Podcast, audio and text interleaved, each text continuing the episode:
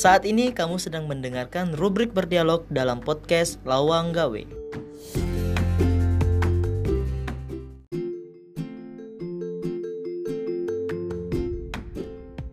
Pada episode pertama rubrik berdialog kali ini, Lawang Gawe mendatangi Balai Bahasa Provinsi Kalimantan Barat untuk menemui dua orang yang bisa dibilang berperan penting dalam pelestarian sastra lisan di Kalimantan Barat. Siapa dia? Yang pertama ada Pak Musfeptial. Beliau ini sebagai peneliti sastra di Kalimantan Barat. Kemudian yang kedua ada Bung Gunawan. Bang Gunawan ini sebagai guru dan pemerhati sastra lisan di Kalimantan Barat. Penasaran bagaimana serunya obrolan kami? Check this out.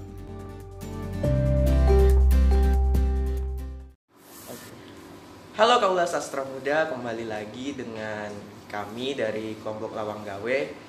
Dan untuk hari ini kami punya sebuah momen spesial di mana kami bersama dengan dua orang narasumber yang bisa terbilang cukup ahli, khususnya untuk membahas mengenai sastra lisan di daerah Kalbar.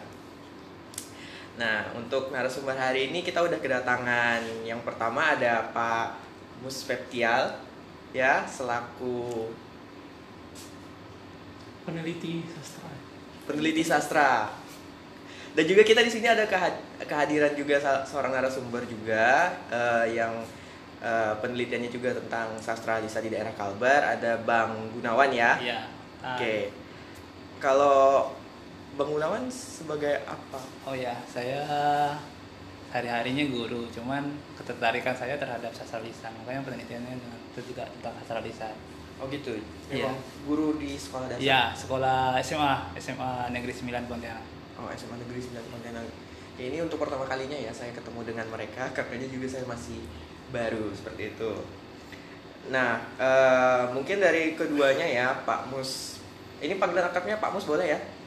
Kalau yang anu Bang Gunawan satunya. Iya, boleh. Oke, eh, mungkin kalau dari keduanya ini pasti udah nggak asing lagi dong dengan yang namanya sastra lisan dan saya yakin sih eh, buat teman-teman eh, kaula sastra muda di rumah atau di luar sana juga yang mungkin belum tahu mengenai sastra lisan di daerah Kalbar itu sebenarnya ada banyak sekali kajian ya yang sebenarnya mungkin masih terselubung tapi belum benar-benar diekspos.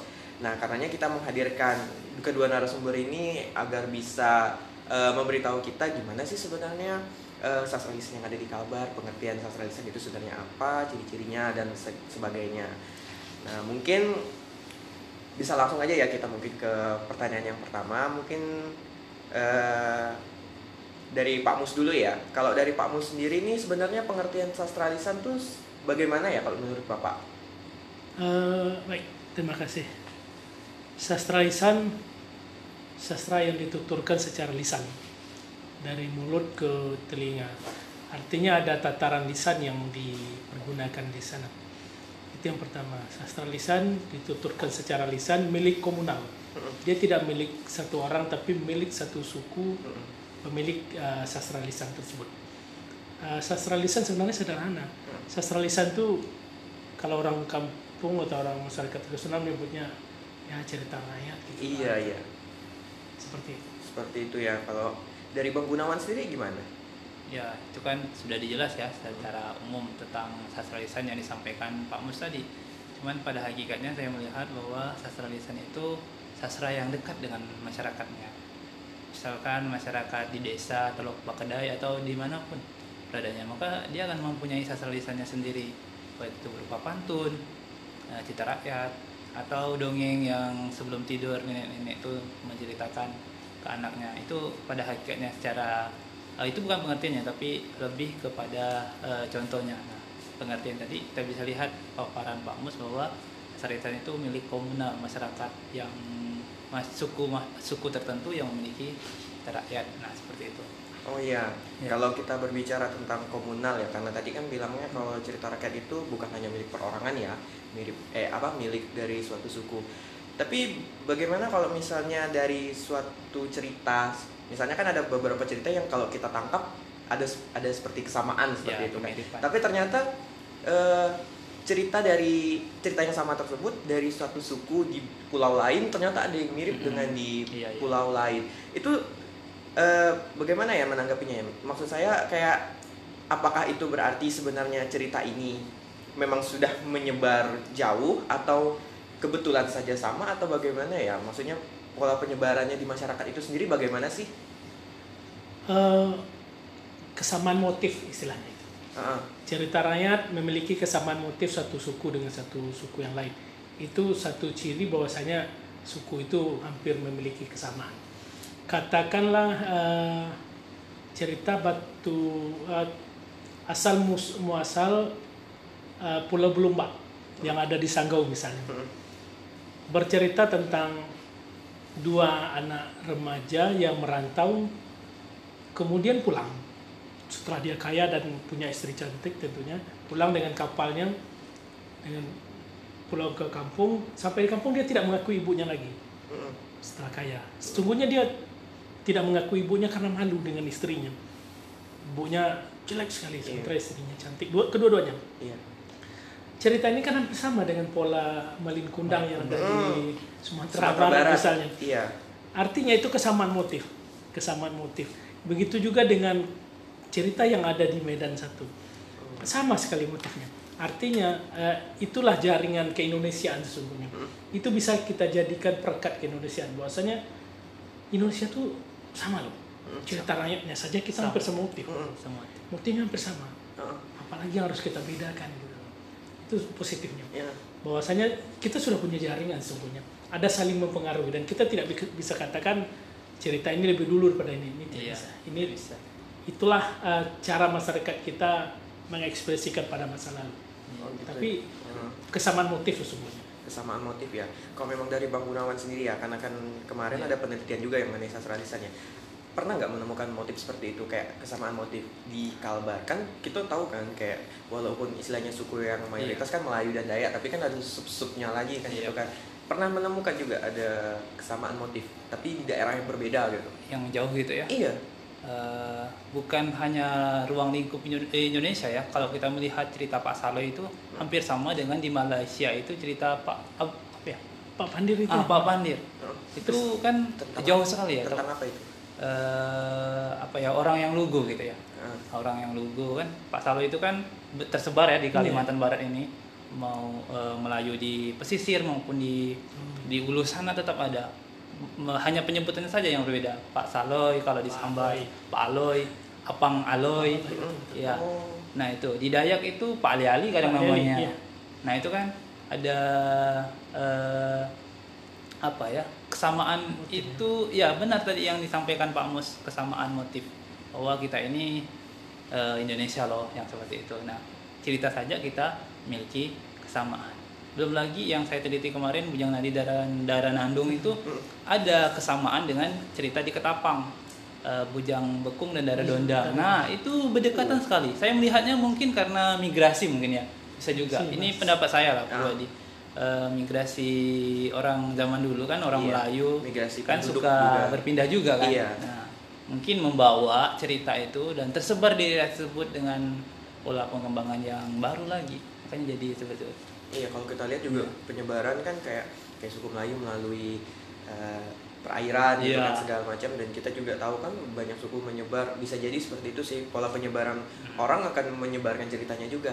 Nah, kalau memang seperti itu apakah itu bisa dijadikan sebagai salah satu ciri dari sastra lisan gitu atau mungkin ada ciri-ciri lain nggak sih dari sastra lisan itu mungkin kalau dari Bang Gunawan dulu deh. kalau ciri ya itu bisa di- disebut ciri juga bisa sebab sastra lisan Ah. kita tidak ketahui siapa pengarangnya kan Ber- makanya iya berarti kesamaan motif bisa Iya. salah satunya. eh, kesamaan motif. Itu lebih kepada kajian mungkin ya. Oh, kalau kesamaan motif itu nanti lebih kepada kajiannya. Kajian motif dalam cerita rakyat kan. Nah salah satunya tadi itu eh, kita tidak eh, akan menemukan siapa pengarangnya. Eh, kita tidak juga bisa menemu, eh, menemukan yang mana cerita yang yang paling duluan antara eh, suku satu dengan suku yang lainnya yang memiliki ciri yang sama tentang cerita rakyat. Nah, selain eh, tidak memiliki eh, apa tadi itu pe- pengarangnya, kita juga bisa melihat bahwa sastra lisan itu dia menggunakan bahasa bahasa daerah tersebut, bahasa daerah setempat.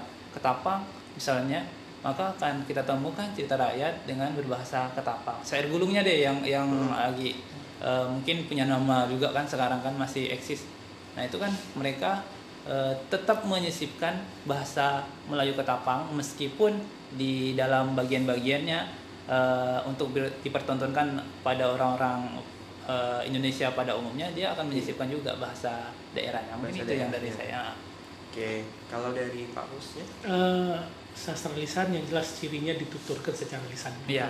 Iya. Kedua, media yang digunakan pasti bahasa Hmm. pemilik eh, cerita tersebut Iya. seperti kata Bang Munawar Bahasa tadi. daerahnya ya. bahasa daerahnya. Kemudian eh, dia akan sesuai dengan latar situasi kalau istilah sekarang tuh te- setting tempatnya itu sesuai dengan lokasi Hmm. itu pasti.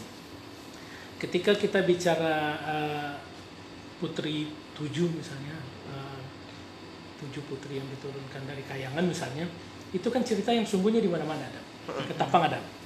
Tapi lokasi yang diceritakan di sana bicara tentang Ketapang. Mm-mm. Ketika kita masuk ke daya eh, Beduai di daerah eh, Beduai sana ada daerah di, perbatasan dekat eh, Tentikom, dia bicara daerah daerah sana lagi. Dia turunnya di di bukit ini gitu loh. Mm-mm. dan tujuh putri juga. Mm-mm. Artinya apa? Lokasi tempat itu akan berbeda. Nah itu yang mencirikan.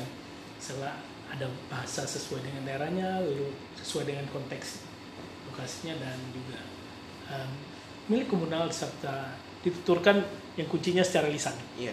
dari mulut ke telinga. Intinya memang secara lisan seperti itu ya. Dan memang tradisi. Nah, karena dia kita berbicara tentang tradisi ya, eh, pastinya komunitas-komunitas masyarakat lokal itu kan karena banyak tersebar walaupun ada kesamaan cerita tapi karena dituturkannya dengan bahasa yang berbeda orang-orangnya juga berbeda eh, pastinya juga keberadaannya pun statusnya berbeda-beda seperti itu kan. Ada yang mungkin eh, bisa dipertunjukkan sehingga mungkin lebih dikenal seperti itu lebih diangkat. Ada juga mungkin yang hanya apa hanya tinggal di pedalaman-pedalaman seperti itu jadi hanya tertahan sampai pada lingkup desa yang kecil saja misalnya sampai keberadaannya mungkin kurang diketahui karena anak cucunya pada keluar kota misalnya seperti itu. Kalau dari pandangannya Pak Mus sama Bang Gunawan, bagaimana sih keberadaan sastra lisan yang ada di daerah-daerah Kalimantan Barat ya? Kalau dari Pak Musnya mungkin bisa jelaskan dulu. Eh, ada tiga pengelompokan sesungguhnya sastra lisan. Ah, ya, oke. Pertama itu sastra lisan yang dianggap aman, yang dituturkan secara lisan dan semua masyarakat tahu. Ketika kita bicara ke Sambas, Sambas dulu, karena di Sambas kan potensi cerita luar biasa. Wih. Ketika Sambas, ketika kita bicara batu belah, batu petangkup, semua orang Sambas akan terpaham itu. Tahu. Ketika kita bicara Pak Saloy, Mak Saloy, Bujang Jangan Nandi dan dan semua orang Sambas tahu, semua orang Kalimantan Barat tahu. Artinya atau cerita yang saya sebut tadi bat, ba- apa eh, bat- Pulau Belumba, pulau yang berlomba istilahnya. Mm-mm. Semua orang kan tahu cerita itu. Itu contoh cerita yang aman. Berarti cerita dalam tataran aman. Kemudian ada cerita yang sesungguhnya diambang kepunahan. Mm. Cerita-cerita yang tidak familiar lagi dengan masyarakat sekarang, dengan anak remaja sekarang. Nah, itu kan diambang kepunahan. Kemudian ada sastra lisan yang sudah punah. Seperti Bedande yang di Bedande. Sambas. Sambas. Untung sudah diselamatkan oleh Prof. Kairil dengan uh, catatan utuh beliau. Oke. Nah, cerita yang dalam diambang kepunahan ini itu banyak pada suku masyarakat sekarang dan itu tidak tidak apa istilahnya tidak diwarisi oleh generasi sekarang. Orang-orang tua bisa paham, Hmm. tapi kan seakan-akan terputus di sana. Ya. Remaja tidak paham, sementara orang tua paham, tapi tidak banyak lagi orang tua yang pandai bercerita. Sementara mereka sudah paling-paling satu dua lah Iya. dan itu kan diambang kepunahan. Hmm. Jadi tiga pengelompokan itu saja. Dari Bang Gunawannya? Kalau iya saya hanya mengikuti ya kan udah dijelaskan Hmm. tadi eh, tentang tiga pengelompokan. Nah, eh, saya melihat saya kembali lagi cerita ya eh, Bedande suatu Hmm. seni tuturan. Itu saya sempat juga baca tesisnya ya Pak Ya. Hairil itu kan ada ratusan kalau tidak salah cerita rakyatnya. Dah saya ada nyimpan eh, itu karena beliau ngasihkan kan ke saya. Jadi saya baca itu banyak sekali ada banyak cerita yang tidak kita ketahui lagi saat ini. Saya tanya di Sambas, orang-orang Sambas tidak tidak tahu. Hmm. tanya ke apalagi ke ke ulang muda ya Hmm. mungkin eh, ada banyak juga yang tidak tahu nah itu satu di antara bentuk eh, yang sastra lisan yang mungkin eh, guna tapi untung kita punya arsip yang sudah diteliti nah itu salah satunya yang menjadi penyelamat tentang cerita yang tidak diketahui tadi kan sudah dibahas juga ya Eh, di di kampung-kampung nah 2018 saya itu akhir 2018 ada ke daerah Entikong. Itu eh, orang Dayak dia ada nyanyian. Nyanyian saya ada rekaman sebenarnya.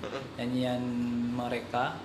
Tetapi ketika kita keluar dari kampung itu ah, kampung lain tidak mengetahui. Hanya hanya untuk kampung tersebut. Artinya cita rakyat selain eh, yang disampaikan Pak Mus tadi eh, yang tersebar luas ada juga sastra lisan itu yang hanya ruang lingkupnya kecil Oke, berarti kan kalau di sini saya tangkapnya tadi kalau seperti kata Pak Mus ya tadi ya, ada yang aman dan ada juga yang statusnya eh, di ambang kepunahan bisa dibilang seperti itu. Berarti kalau dipaparkan sebenarnya aman ini dalam artian bahwa cerita-cerita ini sebenarnya masih terdengar dan masih diketahui seperti itu.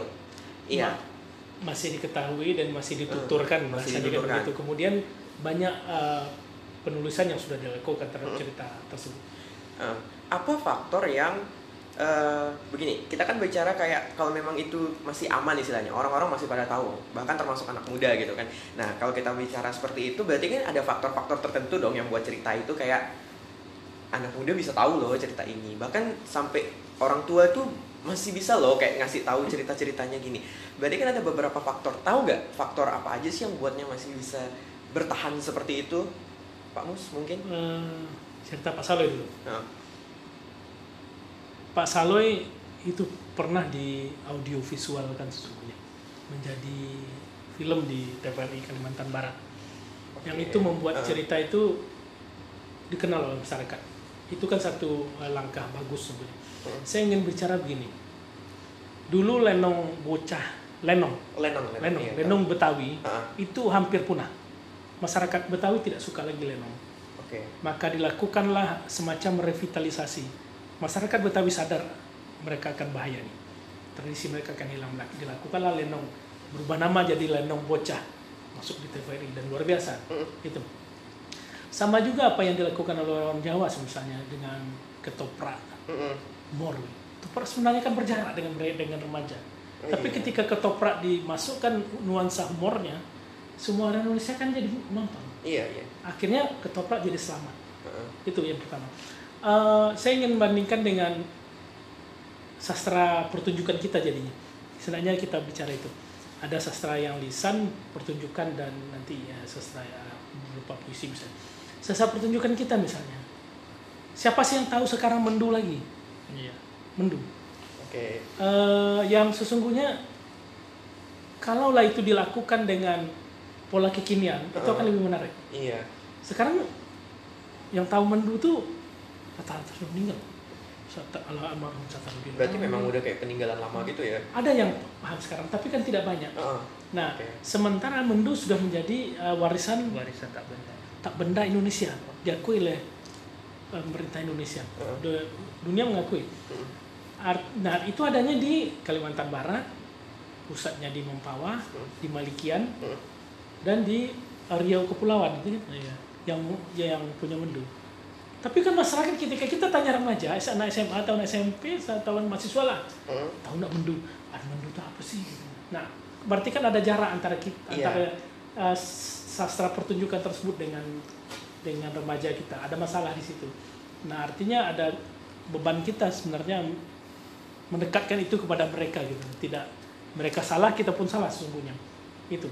Uh, dulu pernah kami lakukan di Balai Bahasa melakukan revitalisasi mendu. Hmm. Diajarkan ke sekolah-sekolah empat- 14 kabupaten SMA. Bagaimana cara membuat naskah mendu, Hmm. penampilan mendu. Itu kami lakukan Mm. tahun 2017 kalau masih Pak Firman. Dan itu luar biasa sekali mereka bisa saya masih ingat ladon oh ladon adu ence oh ence itu kan bahasa Melayu sini. Mm. Ence. bukan sembarang lah ladon. Ja- ada lari-lari sesungguhnya masa-masa lama yang menarik. Nah sekarang mana bisa tahu dengan ladon lagi istilahnya? Encik. Mana ada orang lagi manggil cik sekarang? Iya. tuan puan aja sekarang langka apalagi encik. Nah artinya itu kan eh, kekayaan kita yang sungguhnya sudah berjarak dengan remaja dan utang kita sebenarnya untuk memperkenalkan ke mereka Oke, karena kita juga apa sih namanya kan kayak tadi karena kita bicara jarak ada ketabuhan antara orang-orang zaman dulu yang mungkin masih memahami eh, jarak antar ada jarak iya eh, mengenai sastra lisan itu kan kayak kata bapak dan mungkin bang Gunawan orang-orang yang mungkin paham itu udah lama meninggal gitu kan atau ada yang udah tua tapi mungkin udah sulit untuk menyampaikannya sehingga ada jarak seperti itu. Itu kayak menjadi suatu itu sebut saja bisa jadi suatu masalah gitu kan pak. Dan beberapa upaya kayak revitalisasi dan lain kan udah dilakukan gitu kan. Nah tapi mungkin bisa dipaparkan kali ya dari Bang Gunawan ya. Eh, pas penelitian ada nggak sih kayak mengkaji bagaimana sih bentuk pewarisan sastra lisan di daerah Kalbar gitu? Oh iya, pewarisannya ya. Ah, Eh, sejatinya saya temukan ini pewarisan cerita rakyat itu pertama memang harus dituturkan. Dari orang tua ke anaknya Hmm. atau dari orang empu gitu ya ke remaja-remaja ke anak-anak. Itu dituturkan diingatkan lalu diceritakan terus berulang-ulang. Dan eh, peneliti akan meneliti yang seperti itu. Lalu saya lihat juga upaya transformasi yang dilakukan oleh seniman atau penulis. Nah, itu salah satu penyelamatan yang dilakukan eh, oleh orang-orang tentang sastra lisan. Misalnya tentang cerita Bujang Adi dan Dara Nandung itu eh, ada banyak sekali transformasinya. Artinya akan dikenal oleh eh, orang-orang luas. Mengapa eh, ini kembali lagi pertanyaan yang sebelumnya. Mengapa cerita itu bisa bisa dikenal oleh orang-orang luas? karena cerita itu mungkin berbeda dari cerita yang lainnya dan lebih menarik dan ditangkap oleh penulis atau seniman untuk mempertunjukkannya. Misalnya Pak Satarudin Ramli yang seperti disampaikan Pak Mus tadi pernah menampilkan drama tentang Bujang Dari dan Dara Nandung. Nah, atau saya lihat di akun Wattpad, anak-anak remaja kan suka baca Wattpad ya, Hmm, SMA, iya. SMP. Saya cek saja di situ. Eh rupanya ada cerita yang demikian, transformasinya Bujang Dari dan Dara Nandung. Nah, itu yang jadi bahan kajian eh, kajian saya dan saya melihat hal-hal yang seperti itulah yang mesti kita lakukan saat ini untuk menyelamatkan cerita-cerita yang ada di Kalimantan Barat khususnya. Hmm. Wattpad kah atau jadikan puisi atau seterusnya seperti itu. kalau dari Pak Musnya sebagai orang yang udah berpengalaman gitu ya sama-sama eh, sastra lisan di daerah Kalbar sendiri gitu kan. Pewarisannya mungkin kayak tadi dari Bang Gunawan kan ada yang apa, apa dibuat dalam bentuk pet gitu ya Iya. Bang.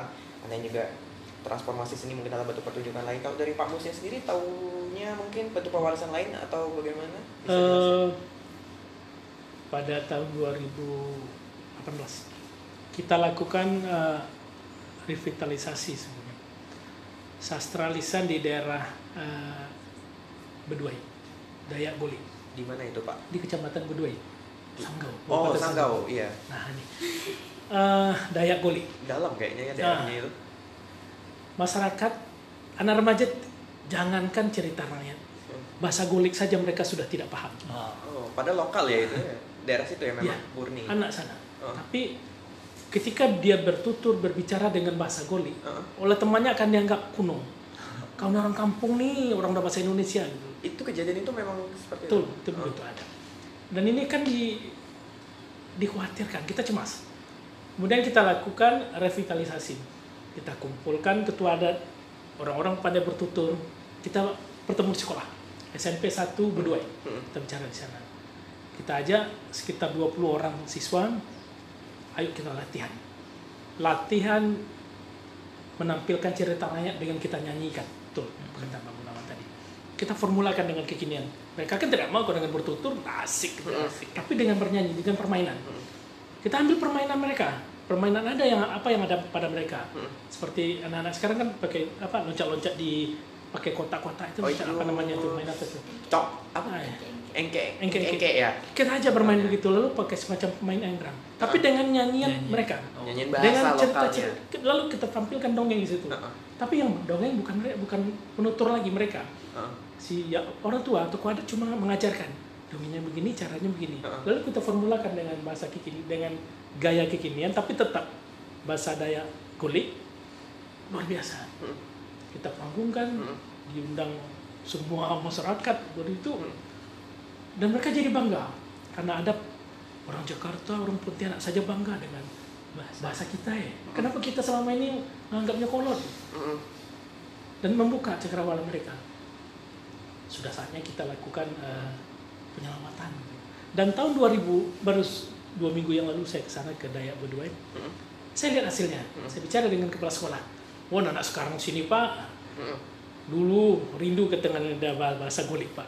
Sekarang mereka di sini bahasa bahasa goliknya mantap pak. Oh, Balik Anak sekolah katanya. Berarti- Dan kami memang kami paksa kata sekolah. lebih berkembang ya gitunya Nah itu yang kita lakukan, yang kita selamatkan.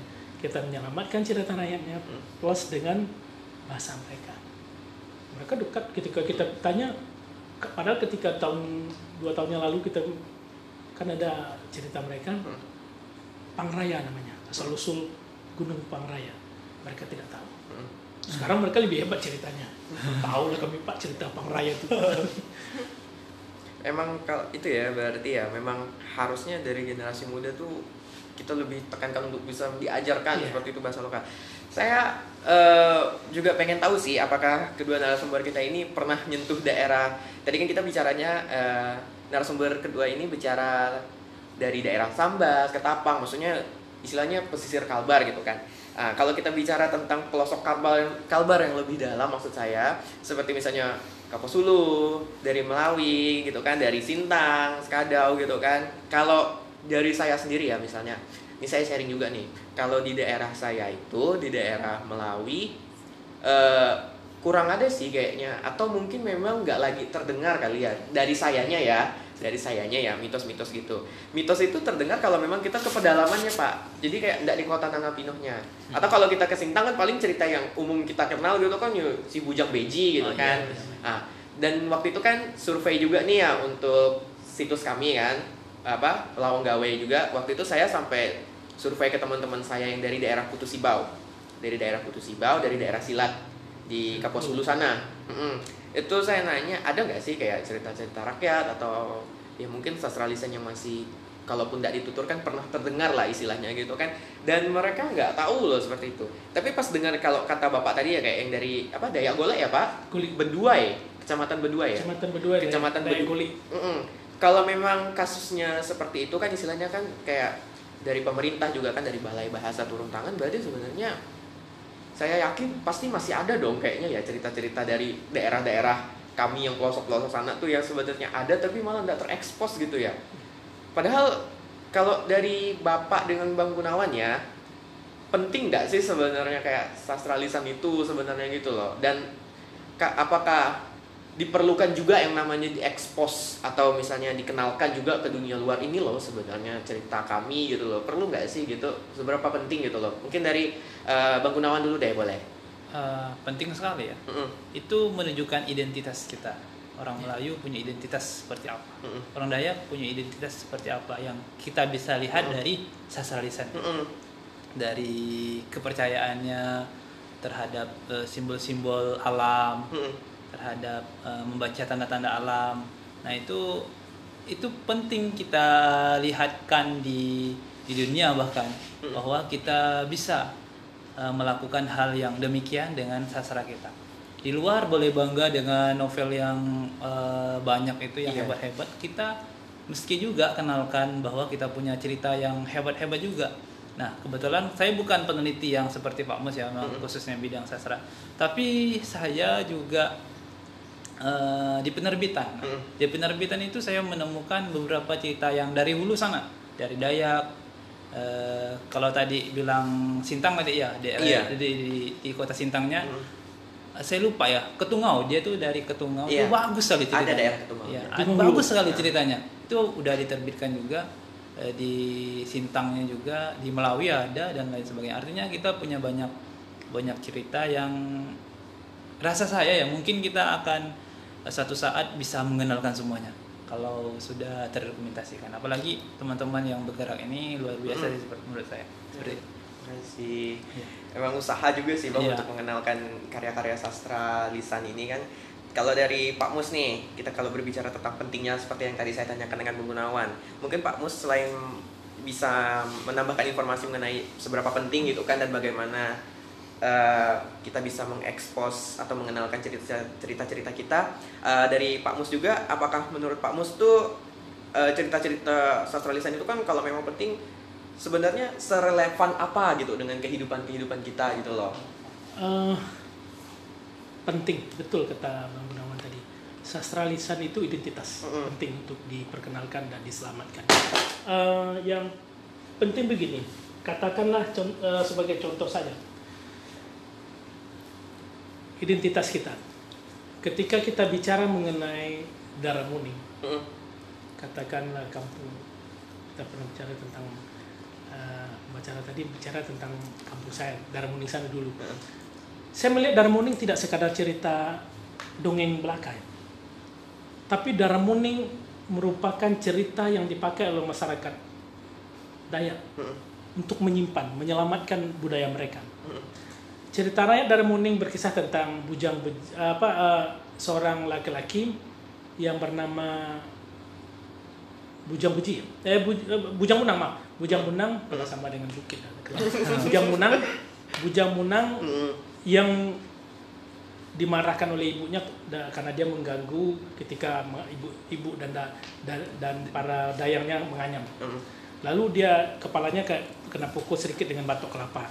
Lalu lari di pinggir sungai, lari ke pinggir sungai, lalu dibawa arus. Lalu setelah dan dia di, di- yang diselamatkan oleh seseorang dan diberikan kepada raja sebelah, kepada raja, raja di suatu tempat. Dan di, dia dijadikan anak angkat oleh raja.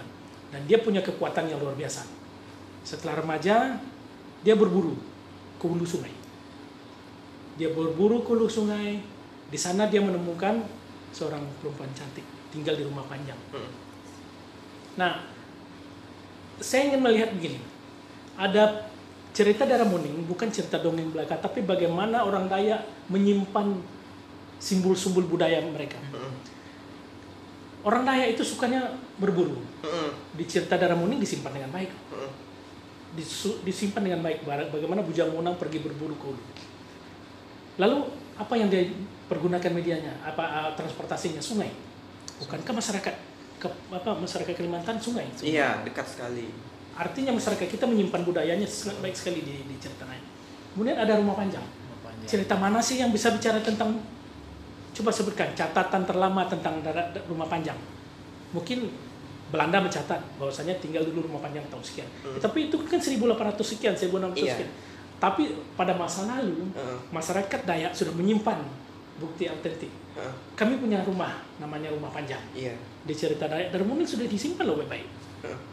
artinya apa penting kita menyelamatkan cerita darah muning itu Hmm.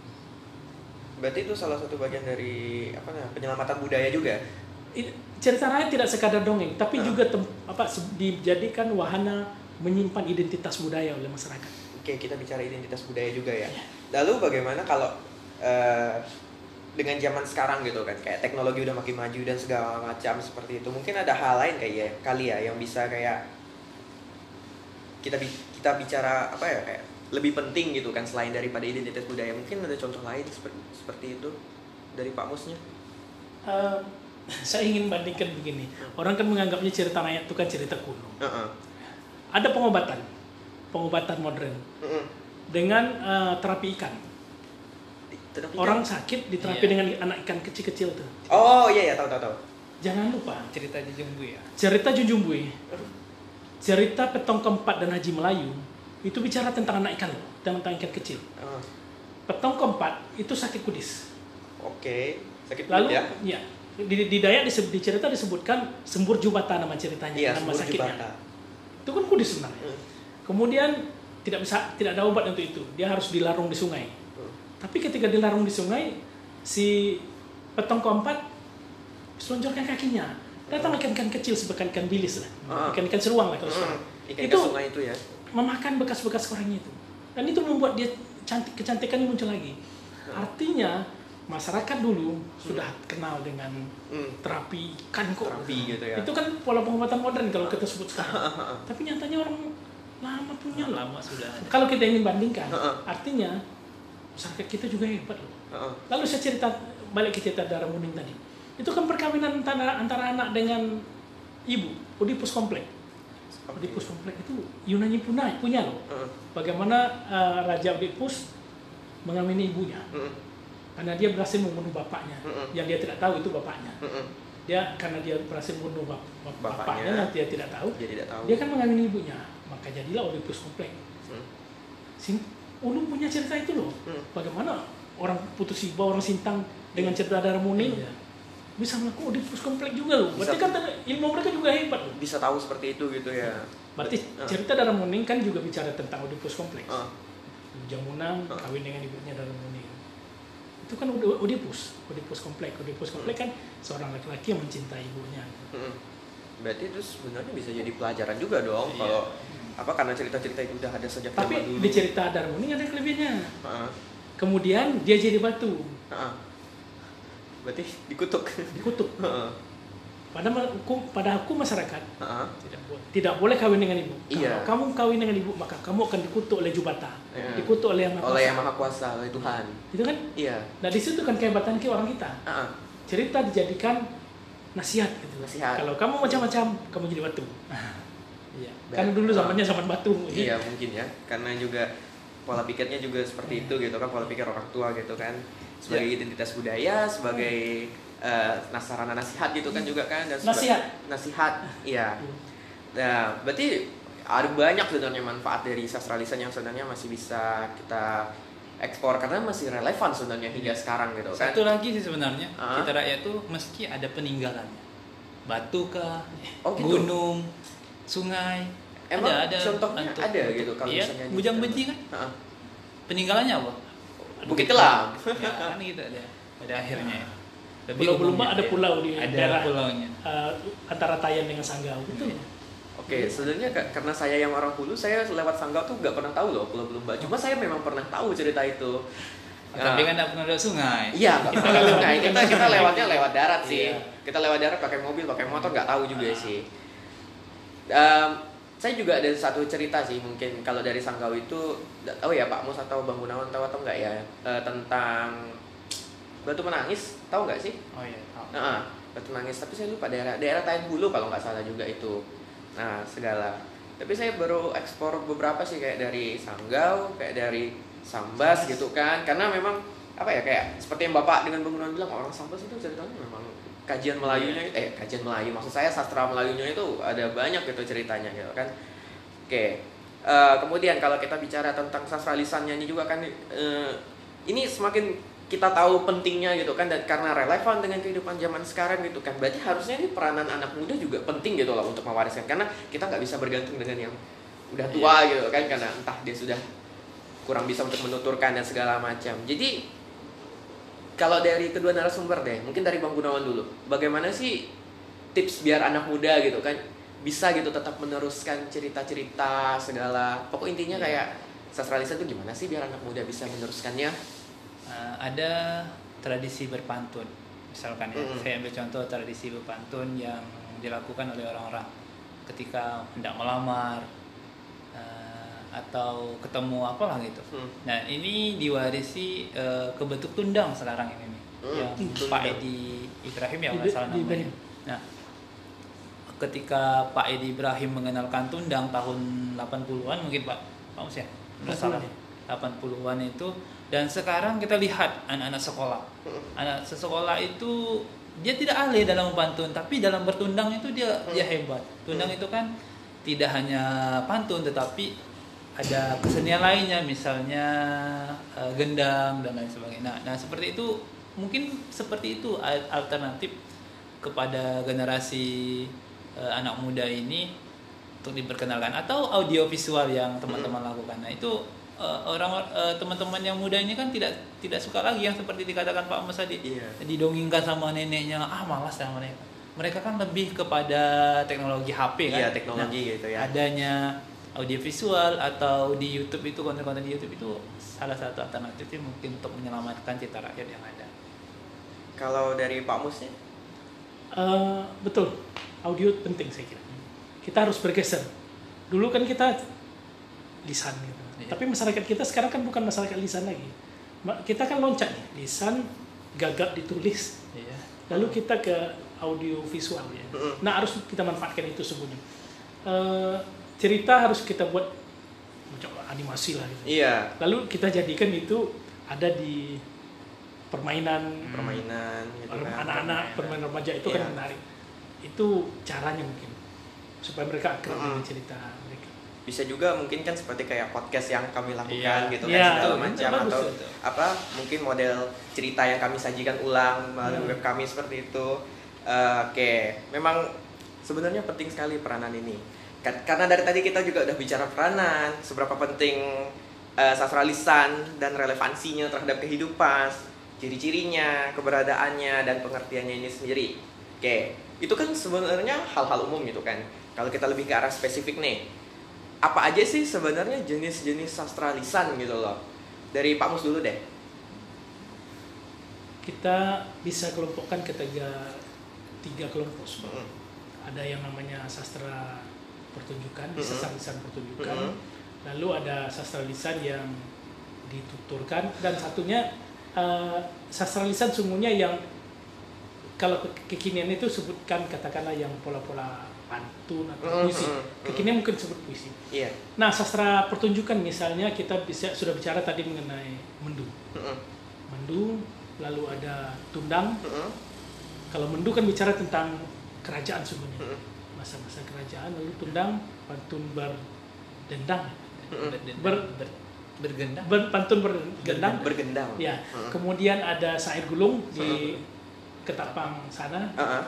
Eh, lalu ada manyombang mungkin pada masyarakat Dayak Mm-mm. atau eh, di Dayak Be- Kana itu pertunjukan bukan? Kena. Iya. Ya betul. Bekana. Mm-mm. Kemudian ada juga di daerah Dayak Bedayu, Mm-mm. di daerah Jagoy Babang sana itu. Iya, bekayang ya. Ya Bengkayang itu nyupuh namanya. Mm-mm. Tradisi pengambilan madu dengan bernyanyi. Iya. Eh, baru kemarin saya ke sana juga ke daerah Udanum, Mm-mm. Hulu Sungai, Udanum ya. Ah, Sitap bukan? Sinta, Ah, ke Ambalau, kecamatan Ambalau. iya kecamatan Ambalau. di sana itu ada namanya eh, Nahtum, Oh, tradisi eh, semacam Mm-mm. teater lama sesungguhnya. Mm-mm. Itu cara menyambut tamu dengan Mm-mm. irama eh, ma- apa ya, mantra, pantun syair mereka. Mm-mm. Dan itu kan tidak banyak orang lagi yang paham. Iya kan. Tapi itu bentuk pertama, Ah. bentuk pertunjukan. Itu Kemudian bentuk ada pertunjukan. bentuk yang dituturkan, dari Dituturkan. yang, seperti cerita yang kita bicarakan Ah, tadi ah. itu seperti cerita Pak Saloy segala macam, Mm. lalu cerita eh, batu belah, batu betangkuk di Sambas misalnya atau cerita dari lima Putri Kapuas ya dari hulu sana ah. ada ceritanya Oke. Eh, ke Posulu kita bicarakan tadi. Mm-mm. Kemudian ada cerita, lalu yang ketiga itu sastra lisan yang bernuansa eh, sastra lama ya, sastra Mhm. lama yang bernuansa puisi semuanya. Mm-mm. Ada mantra, Mantra. ada mantra, ada pantun, Mm-mm. ada syair, ada taliban, gurindam, selokan. Mm. Itu kan bentuk-bentuk puisi lama. Puisi sebenarnya. lama. Mantra itu kan tuanya sa- sama tuanya dengan peradaban manusia, Iya. Oh, iya. sama dengan pantun. Udah lama sekali. sama ini pantun dan puisi apa mantra dan pantun itu puisi tertua Indonesia ya di Melayu ya Bang Iya. namanya.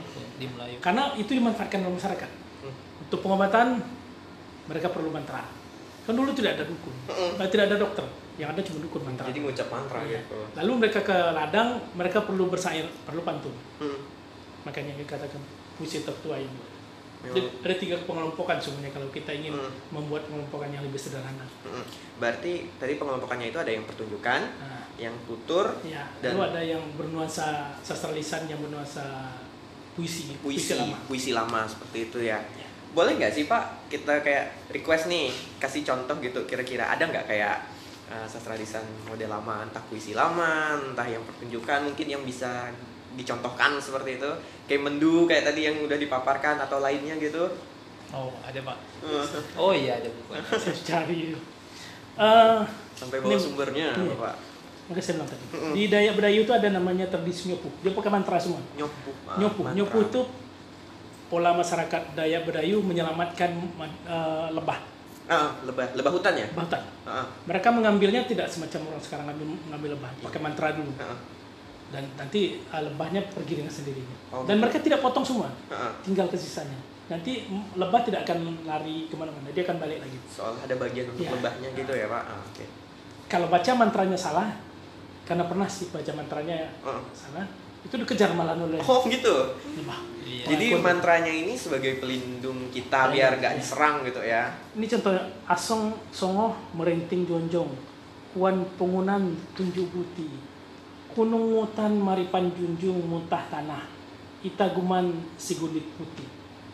Itu eh, mantra yang dibaca oleh oleh di, di, itu, di, di- tapi ada juga nih Heeh. saya tapi malah dapat di, Daya- di daya Udanum sih mantra penangkal ular Wah, ada juga mantra penangkap ular. Biar Benar. biar mungkin biar kalau kayak Tapi kan atau apa nah, biar nggak nggak terlalu ular kita gitu ya. dapat terserang. Saya ingat jadi mantra penjina ular. Ya benar. Nah artinya apa? Masyarakat itu percaya ada kekuatan yang menyelamatkan. Kan itu. Akar kanjular isi karena Allah. Kuna, kunawa kata bisa golongo jadi akar. Atau asal mula jadi roh mirah bidaduri.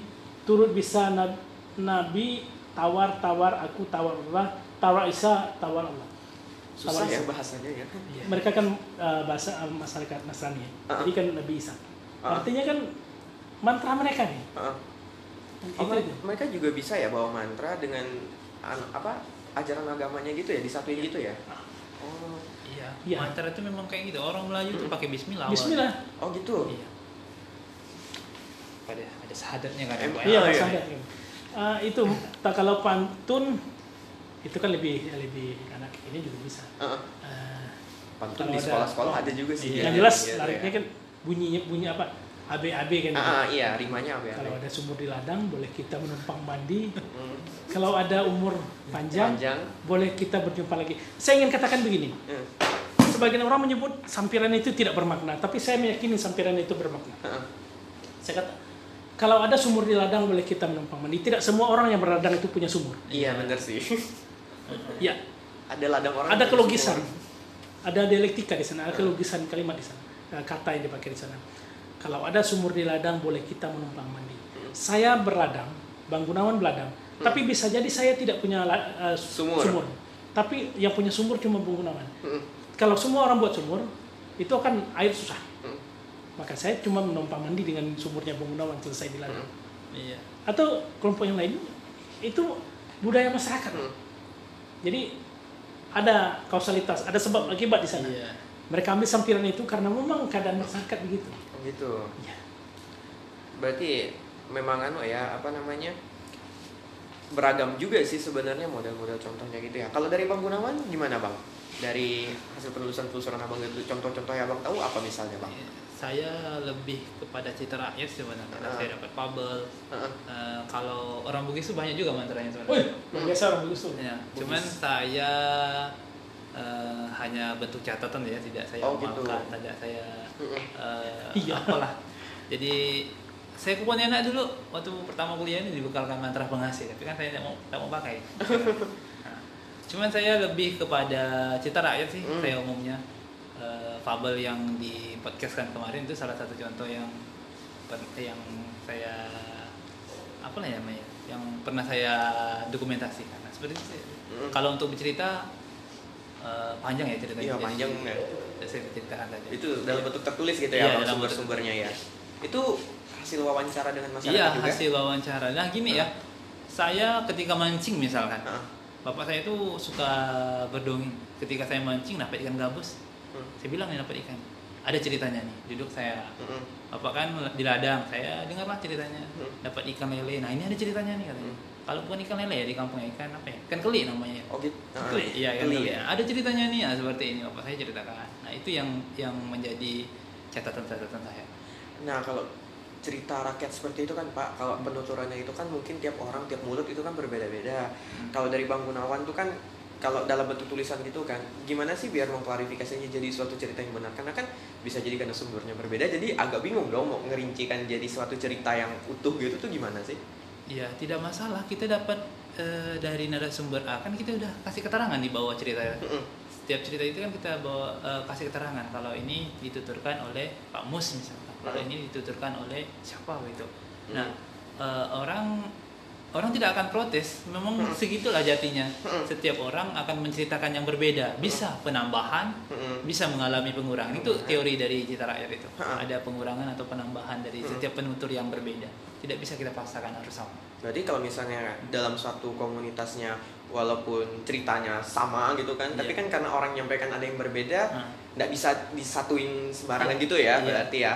ya bergantung orangnya sih. Orangnya hebat bercerita panjang lah ceritanya. Ah, Kalau orangnya Kan, kecil-kecil ceritanya udah pendek selesai. iya kan ada Iya. soalnya kan orang Kan yang kayak itu. gitu di dalam suatu masyarakat Hmm. seperti itu. Oke, dan mungkin ini yang terakhir sih ya. Eh, tadi kan kita agak flashback ke yang sastra lisan, pembagian sastra lisan itu kan ada yang udah punah, ada yang diambang kepunahan, ada yang masih aman. Bisa nggak kasih contoh apa aja sih sastra lisan yang udah punah dan diambang kepunahan gitu dan mungkin dijelaskan gitu ya mungkin dari Pak Mus dulu deh. Pak Museng. Nah, tadi kan kita udah bicara yang aman nih Pak. Ya, mungkin bisalah kita mulai dari yang udah punah dulu deh. Contohnya apa dan apa sih maksudnya gitu? Eh, tadi kita sebut bedanda Hmm. di sama. Sementara di daya-daya yang lain juga banyak cerita sungguhnya tidak diketahui lagi oleh masyarakat. Mm-mm. Nah itu tugas kita menyelamatkannya. Em, yang penting ketika tahu itu cerita masih eh, masih ada misalnya Mm-mm. ada saja satu pencerita kita sudah bisa menyelamatkan dengan merekam, Mm. mendokumentasikan itu pertama. Mm. Jangan lupa saya kira ketika eh, sastra lisan itu hilang Mm-mm. tidak diwarisi lagi oleh generasi muda Mm. ada tiga hal sebenarnya yang perlu kita waspadai. Mm-mm. Ketika dia hilang maka hilanglah identitas satu suku. Mm-mm. Kedua, kita tidak akan mem- bisa mewarisi kecendekiaan masa lalu. Iya. Kecendekiaan masyarakat masa lalu lu- tidak bisa kita Karena warisi. masa juga berbeda gitu kan Pak generasi juga. Yang ketiga yang yang lebih menakutkan, kita akan kehilangan catatan sejarah. Ketika cerita darah muning tidak kita temukan lagi, Mm. maka kita akan kehilangan catatan Mm. tentang catatan lama tentang rumah panjang masyarakat Dayak. Mm-mm. Paling-paling kita cuma cari ke Belanda catatannya, Ya. Leiden. Leiden. Kita tahun 800 sekian gitu. 1800 sekian. Tapi kan ceritanya kan dari masa lalu. Mm-mm. Ya. Nah, tiga itu yang kita coba cemaskan. Kita kehilangan identitas, kita ke- ke- kehilangan kecendekiaan, kepintaran masa lalu kita hilang. Jangan salah loh. Cerita Pak Saloy yang lugu itu Mm-mm. mendekati bodoh ya sebenarnya. Iya, Ya. mendekati. Nah, bayangkan, Mak menyu- Mak Saloy nyuruh Pak Saloy, Pak Saloy, kau tangkap ikan nanti kita masak.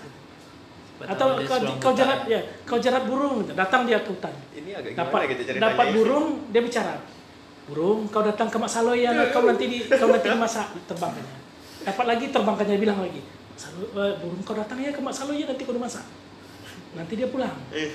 Oh Mak Saloy kau masak kah burung tadi itu burung mana Pak Saloy tadi saya dapat burung dan saya bilang sama dia kau disuruh saya suruh terbang dia ke rumah Mak Saloy nanti kau dimasak eh Pak Saloy mana mau dia burung artinya apa kita boleh kita harus jujur seperti Pak Saloy tapi tidak boleh lugu seperti Pak Saloy kan begitu filosofinya Iya. Oh gitu.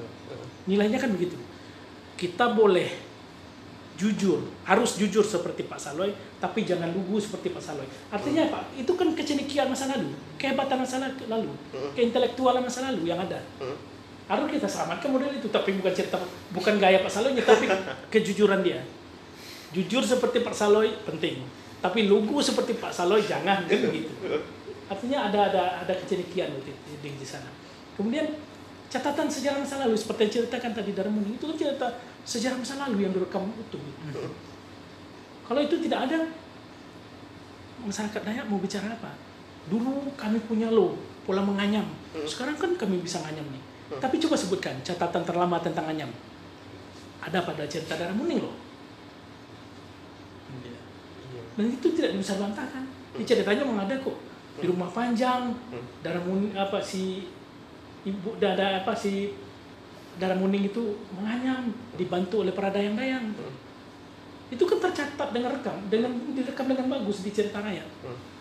sejarah masa lalu. Kalau kita tidak ketemukan cerita itu maka selamat tinggallah tentang tradisi menganyam ya ada menganyam masyarakat Dayak iya tapi Ada. coba sebutkan catatan tertuanya Eh, kami ke Belanda kita kami ke Belanda dulu kalau ya ceritanya. kan begitu Iya. bahasa kami ke Belanda dulu ke Leiden dulu belajar cari gitu catatan kita bisa jawab kami punya loh Hmm. di cerita darah muning Karena ada bukti Ada buktinya. otentik seperti ceritanya seperti itu ya. walaupun diceritakan dengan versi apa variasi Heeh. Iya. Ah, jadi gini saya bisa menyambung Pak Bang Bang Gunawan sedikit pencerita penutur itu sekaligus kreator dia. Iya. dia bercerita di sini karena dia ada di memori saja Hmm. lalu kita ajak bercerita di tempat lain Nggak bisa berubah. bisa berubah Bisa berubah. alurnya akan berubah tapi tetap tujuannya sama cara berceritanya Heeh. nah itulah dia pencerita mas tradisi lisan penutur dia sekaligus pendongeng penutur dan kreator juga. Kalau dari Bang Gunawannya gitu kan, sastra lisannya mungkin Abang udah ketahui dah punah atau diambang kepunahan di daerah Kalbar. Apa contohnya? Saya di Kalbar tidak luas ya. Mungkin saya klasifikasikan di kampung saya. Oke. Itu ada sandiwara dulu. iya sebenarnya Sandiwara di kampung saya itu ada sandiwara dan tidak ada lagi penerusnya. Mm. Di atas saya itu bisa eh, orang-orang yang tahun eh, umur dia sekarang 50-an itu masih mendapatkan sandiwara oleh teman-teman di sana. Mm-mm. Tapi sekarang tidak ada lagi. Satu lagi tradisi basempa. Eh, Hmm. Basempa itu eh, kayak permainan juga, tapi ada ada kayak cerita-ceritanya orang-orang bercerita eh, yang di tengah-tengahnya itu akan melakukan permainan basempa. Nah, tidak adanya eh, hal itu tidak ditemukan lagi saat ini. Entah karena tidak ada penerus atau apa, yang jelas itu tidak ada lagi saat ini. Dua tradisi itu yang tidak ada lagi di kampung saya ya, umumnya bukan Kalimantan Barat. Berarti memang statusnya juga udah sulit istilahnya untuk ditemukan Iya. sehingga memang harus direvitalisasi Iya, mungkin ya dan juga perlu dikaji ulang. Oke.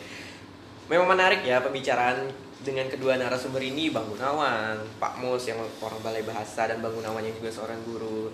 Kiranya mungkin kau lemu sastra muda di sana gitu kan perlu mengkaji lagi gitu kan gimana sih sastra lisan? Khususnya nih kaulah sastra muda yang ada di daerah Kalbar. Perlu tahu gitu kan bagaimana sih cara kita tuh bisa mengembangkan cerita dari daerah kita masing-masing gitu agar nggak punah gitu ya Pak ya Bang ya. Iya. agar agar juga tetap lestari gitu kan. Karena kita juga punya peranan sebagai anak muda.